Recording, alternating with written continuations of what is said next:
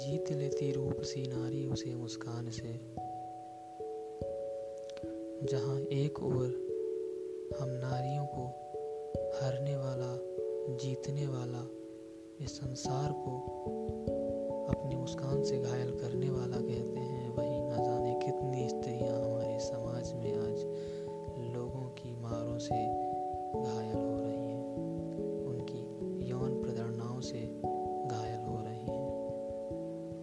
आज हम बहु तो चाहते हैं, परंतु बेटियाँ नहीं।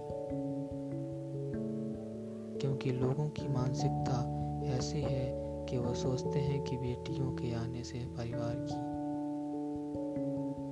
इज़्ज़त कम हो सकती है। वो गलत ही कृत्यों में अपने आप को संलग्न कर सकती है। ऐसा कहा गया है कि यत्र तो नार्य पूज्यंते तत्र देवता रमनते। जहाँ नारियों की पूजा होती है, वहीं देवता निवास करते हैं। और जहाँ नारियों की पूजा नहीं होती है, वहाँ अच्छे कर्म भी निष्फल हो जाते हैं। इसका जीता जागता उदाहरण किसी परिवार में आप सभी ने देखा होगा।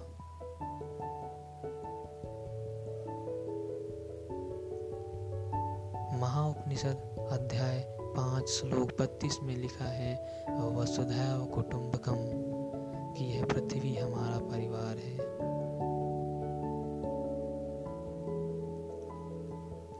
यह बात मैं इसलिए कहना चाह रहा हूँ कि अभी हाल ही में मैं एक शादी में गया, जहाँ पर मैंने अपने जैसे कई युवाओं को देखा, जो केवल लड़कियों को ही निहार रहे थे और ऐसी नज़रों से देख रहे थे जैसे कुछ गलत ही विचार हो उनके दिमाग में।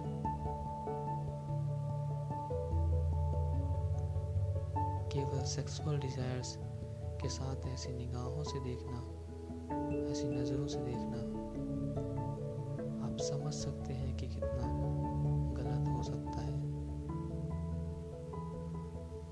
वसुधैव कुटुंबकम की अवधारणा, यह पृथ्वी हमारा परिवार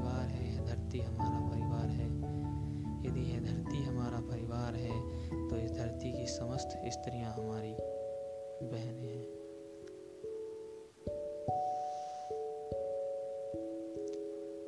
भारतीय प्रतिज्ञा में भी ऐसा कहा जाता है कि हमारा भारत हमारा देश है और हम सब भारतवासी हैं भाई बहन हैं। लेकिन कई बार हमारे युवा, कई बार हमारे जैसे युवा और लड़के यह विचार करते हैं यदि हम सब भाई बहन हैं तो हम शादी किससे करेंगे? ऊपर से ईश्वर ने भी हमें अलग या एकल नहीं बनाया है, उसने भी हमारे लिए एक साथी को ढूंढ रखा है। तो आप समझ सकते हैं। हमारे समाज में, हमारे जैसे युवा सारी जहाँ की नज़रों से छिपाते छिपाते हैं और दूसरों की बहनों के किस्से अपने घर में हंस हंस कर सुनाते हैं। अपनी बहनों को सारी जहाँ की नज़रों से छिपाते हैं और दूसरों की बहनों के किस्से अपने घर में हंस हंस कर सुनाते हैं। अब विचार करिए, क्या यह सही है? अगर यह पृथ्वी हमारा परिवार है, या हम सब भारतवासी एक परिवार हैं और सभी भाई बहन हैं। तो हम क्या सही कर रहे हैं? आज स्त्रियों को लेकर इतने गलत बातें हमारे समाज में देखी जा रही हैं। जैसी घटनाएँ, छेड़छाड़ जैसी घटनाएँ हमारे समाज में लगातार देखी जाती हैं। हम लोगों की प्रवृत्तियों को तो नहीं बदल सकते, लेकिन मेरा यह प्रयास है कि मैं इस पॉडकास्ट के माध्यम से हज़ारों, लाखों, करोड़ों लोगों तक पहुंचकर उनकी अभिवृत्तियों में कुछ परिवर्तन लाने का प्रयास करूँगा। और हो सकता है कि यह सफल भी हो। और इसका प्रमाण यह भी है कि मैं जानता हूँ कि संसार की, यह संसार बिना स्त्री के एक कल्पना मात्र है।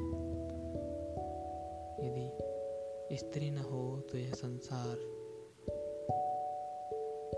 खाली है, वीरान है।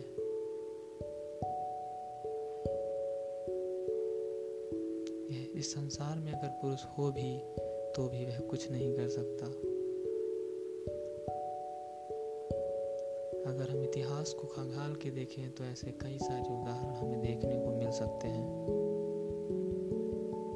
यदि हम रानी लक्ष्मीबाई की बात करें, जिसने अपनी साहस और हिम्मत के बल पर न जाने कितने ही अंग्रेज़ शासकों को भारत से खदेड़ा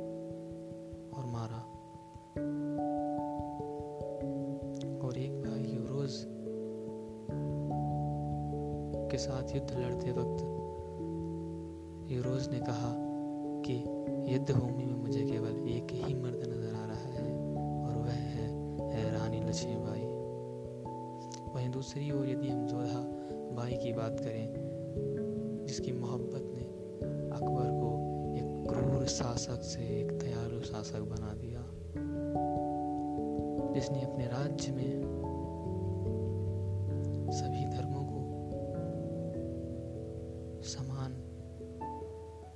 रूप से उनकी, उनके इष्ट भगवानों इष्ट देवताओं की आराधना करने का, के लिए स्वतंत्र कर दिया।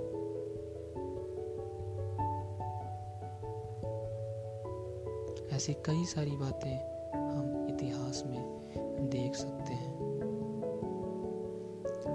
ऐसा नहीं है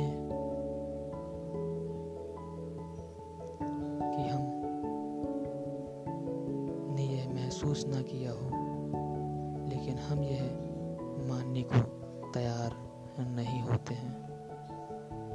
आप विचार करिए कि आप इस संसार में कैसे आए। जिस माँ से आप इस संसार में आए हैं, वह भी कभी एक बेटी रही होगी। किसी की बेटी रही होगी किसी की बहन रही होगी। शादी के बाद किसी की पत्नी हुई, किसी की माँ हुई, किसी की भाभी हुई तो किसी की मामी हुई। न जाने कितने ही रिश्तों को उसने निभाया और इस संसार में अपने आप को तमाम दुखों के साथ जिया। लेकिन हम अपनी अभिवृत्तियों से, अपने एटीट्यूड से उनको प्रताड़ित करते हैं।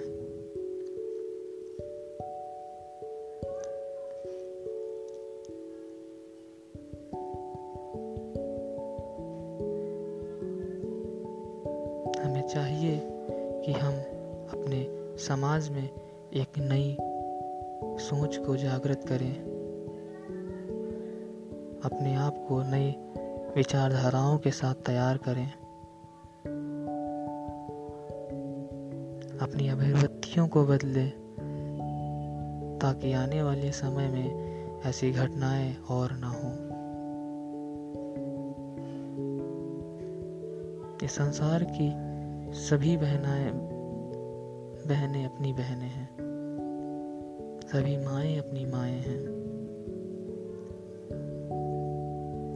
यदि अपवाद है तो इस, उस खुदा ने भी अपने लिए किसी एक साथी को तो ज़रूर भेजा है।